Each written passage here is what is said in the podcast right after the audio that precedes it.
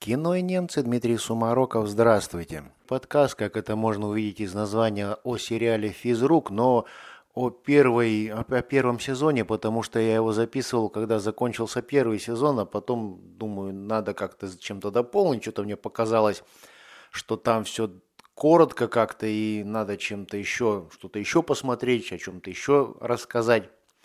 Но это как-то так не, не сложилось, а потом уже начался второй сезон. Я думаю, о, Сейчас о втором сезоне расскажу, досмотрю второй сезон, досмотрел второй сезон, посмотрю, что-то и сказать-то и нечего. Вроде как посмотрел, похихикал, сумничать-то и не о чем. И так он у меня лежал, лежал этот подкаст, пока не накрылся арпод. Тут что-то меня встряхнуло, думаю, надо записать уже, как-то это все выложить. Так вот, я смонтировал этот старый подкаст, убрал все повторы, длинноты, беканье, меканье и предлагаю послушать.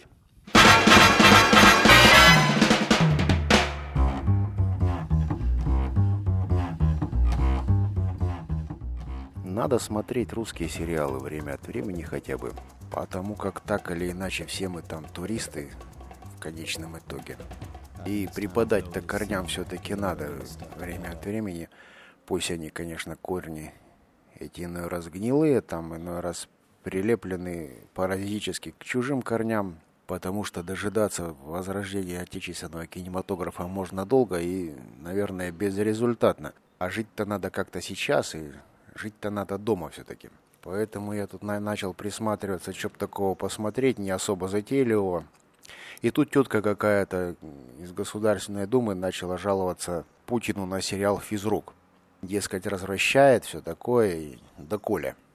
К слову сказать, тема цензуры, ну или самоцензуры в более широком и глобальном смысле этого слова, сейчас становится актуальной. В том смысле, когда произведения делят по типу свой-чужой, а не хорошо или плохо с точки зрения эстетической, по критериям этическим, произвольно трактуемым иной раз а как еще их трактовать, а не с точки зрения эстетической, у которой тоже может быть достаточно претензий, поскольку эстетическая как бы, точка зрения тоже у каждого своя, но что-то она не такая оголтелая бывает, как этическая, почему-то. Причем как-то не так с этой цензурой все так однозначно. Допустим, тот же сериал «Школа», я, посмотрев минут 5-6, понял, что это все смотреть мне не нужно, и смотрение это прекратил, и определил это для себя вот именно как с этической точки зрения, хотя, может, и с эстетической было бы вернее брезгливо бросить и не смотреть. Более тонкий пример переведу. Вот недавно буквально досмотрел второй сезон сериала «Ганнибал», и примерно схожие чувства меня обуревают. Причем, как бы, с точки зрения эстетически докопаться как бы и не к чему, но смотришь как-то вот, что-то как-то не то. Не мое как-то это все.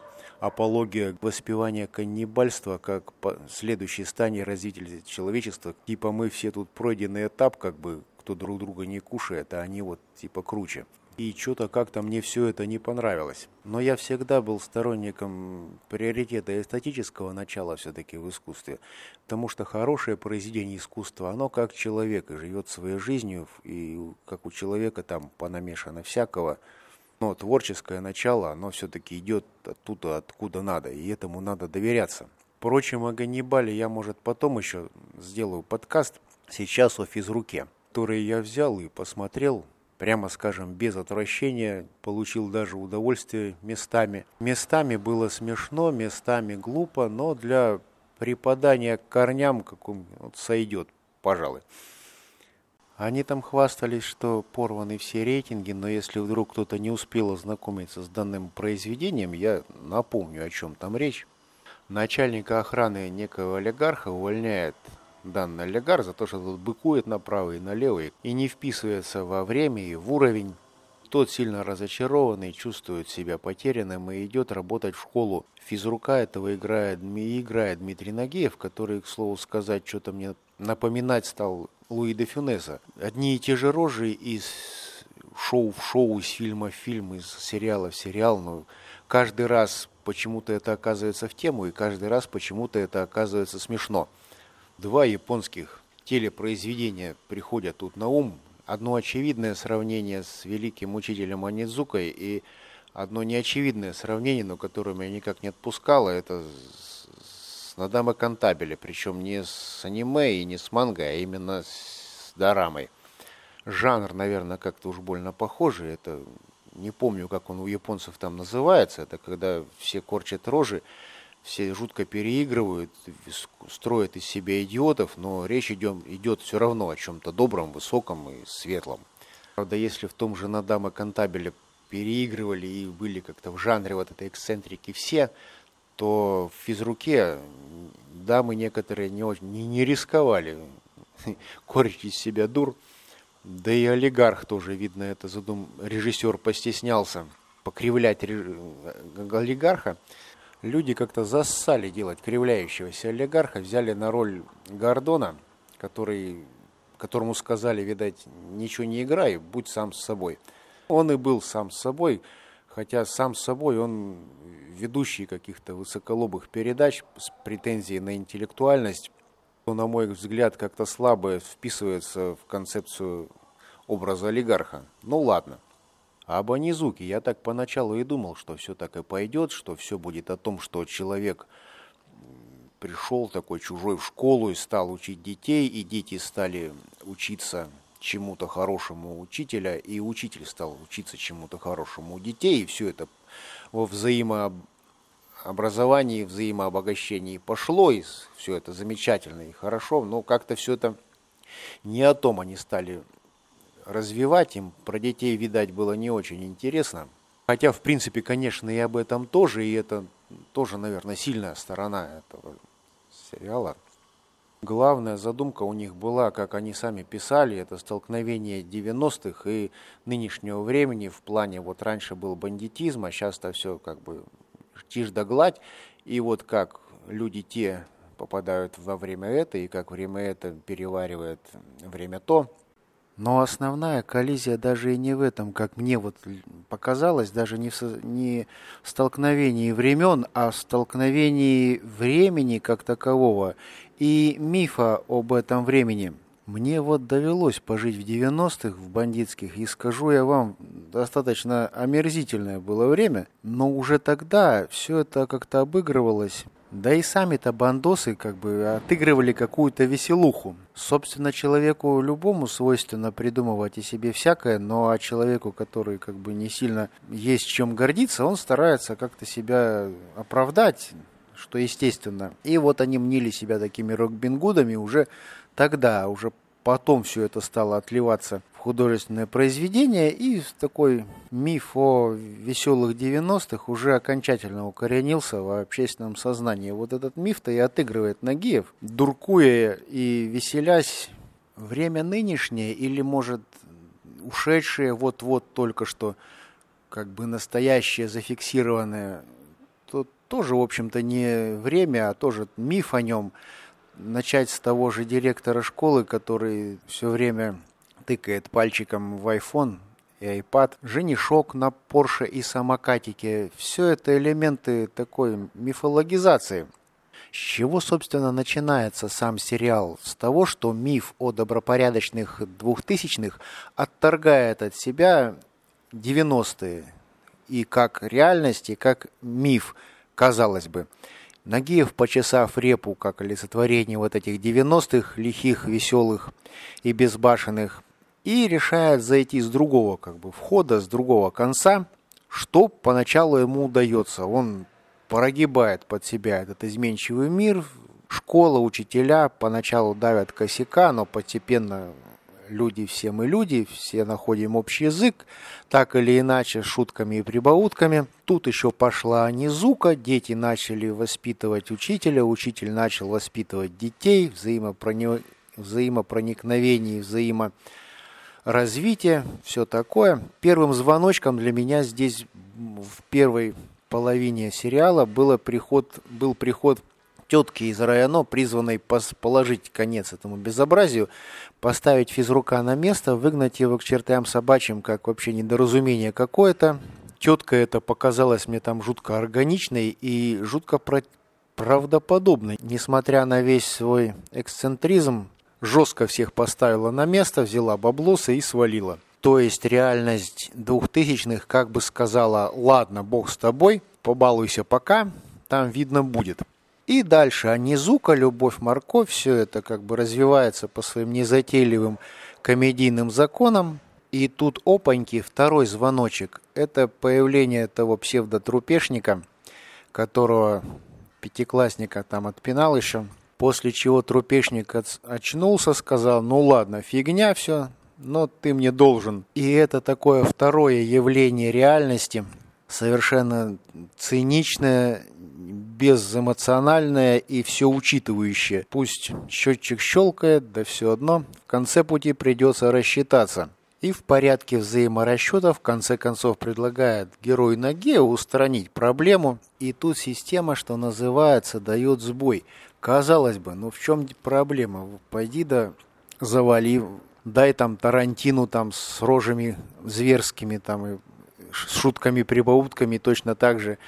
А нет, тут герой наш начинает менжеваться, не, не может он завалить, тут его подпирает уже Низука, как бы другой образ такого учителя. Дети посеяли в учителе семена разумного, доброго, вечного, и завалить герой оказался не в силах никого. Так вот говоришь, кажется, все это несколько умозрительно и притянуто за уши, но если по-простому вглядеться, человек работал физруком, там с детьми общался, бабу любил, а тут ему говорят, пойди завали кого-нибудь. А тут пошел и завалил, а потом пришел и опять стал любить какую-то бабу и, и работать в школе физруком. Нет, и все это стало бы называться опять веселой комедией.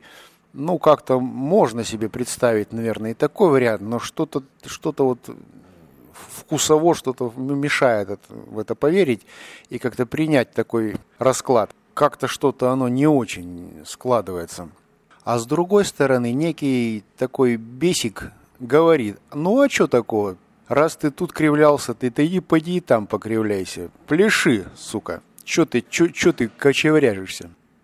Ну и поскольку на пути вот этой карнавализации произошла такая затыка, обратка не замедлила себя ждать. Пришла суровая и неотвратимая расплата вот в последней-то как раз серии, которую смотреть без которой этот сериал бы просто был просто каким-то таким раздолбайским шоу, а так обрел черты произведения искусства некоего.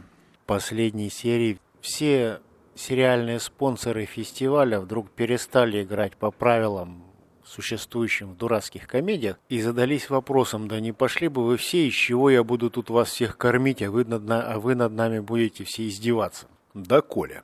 Дружбан, содержатель притона, вдруг бросил пить и волочиться по девкам и начал считать свои чеки. Женишок наехал на свою училку. Типа, что ты тут еще и кочевряжешься? У меня самокат, стартап и Порше. Я, мне вообще не вопрос слетать в Париж за, за обручальным кольцом. А ты-то кто такая? Ну и, наконец, олигарх, папа толстой девочки, тоже так как-то смотрел, смотрел на свою дочурку, тоже хватит, типа уже. Встойло пора, хватит скакать. Резко стало грустно, закончились деньги у героя Нагиева, и те, кто от него кормился, там вся эта шушера учительская, тоже погрустнела резко. Море халявного бабла обмелело и обнажило некоторую почву реальности. То есть на протяжении всего сериала все играли в одну игру, а потом то ли у авторов шутки юмора кончились, то ли им захотелось чего-то большего, но вдруг резко правила игры поменялись. Ну как резко, не, то чтобы совсем. С бухты-барахты все-таки удочки были заброшены вот в лице той райкомовской тетки и этого страшного человека, который явился в виде трупа поначалу. И к последней серии все вдруг задались вопросом, на, на, которым в подобных комедиях никто обычно не задается, как бы считается это, поскольку это моветон и не в жанре, как бы. За чей счет гуляем? Платящие за все вдруг сказали, а чё я буду как лох-то? А вы-то кто? А я-то кто? То есть нарушили некие законы жанра и поставили прежде всего главного героя, ну и вместе с ним тех, кто от него там кормился, в положении поставили их лицом к лицу с реальностью. Что, повторюсь, для такой придурковатой комедии не очень-то и по правилам даже. Но, с другой стороны, смотреть на это было интересно. И именно это, по крайней мере для меня, вывело этот сериал из разряда придурочных тупых комедий. Вопросы и темы к концу сериала оказались совсем другие. Так вот живешь, ты в ус не дуешь, все хихи-ха-ха, все чики-пуки. И потом ты делаешь некий шаг, который оказывается, может быть, даже невольным шагом за пределы какого-то чужого симулякра, там, матрицы. И оказывается, что ты совсем тут сделал что-то непозволительное, тебе так щелчком по носу бабах, ну-ка давай-ка стойло, дружок. И ты стоишь и обтекаешь, вроде как бы свободная личность, и вроде как бы было все хорошо, и все тебя уважали, похлопывали по плечу, а тут на тебе, ты никто, звать тебя никак, и пошел вон отсюда. И опять же перед носом две таблетки, что делать так, вернуться незаметно так обратно, отползти и делать вид, что все опять чики-пуки, и ты на коне, или же как-то дальше куда-то грести в неизвестность, к реальности как таковой. Об этом я задумался, когда посмотрел этот сериал. Ну так, схематично, если это все озвучить. Как-то так. На такие вот мысли навеял на меня первый сезон сериала «Физрук». Во втором сезоне они уже не опускались до таких метафизических глубин, как мне показалось, и говорить там особо и нечего. Ну, третий посмотрим, может, что и расскажем. Кроме того, все-таки замолкать бы не хотелось, несмотря ни на что. Слава богу, не арподом единым, мест, где можно было бы пристроить свое добро – хватает. В будущем, надеюсь, тут ФТП какой-никакой завести, чтобы еще к тому же выложить свои старые подкасты, мало ли кому-то вдруг понадобится, по крайней... Я, да, по крайней мере, иной раз переслушиваю. Мне нравится. На этой самопрезентационной ноте позвольте на сегодня и закончить. Надеюсь, услышимся. Всего доброго, пока.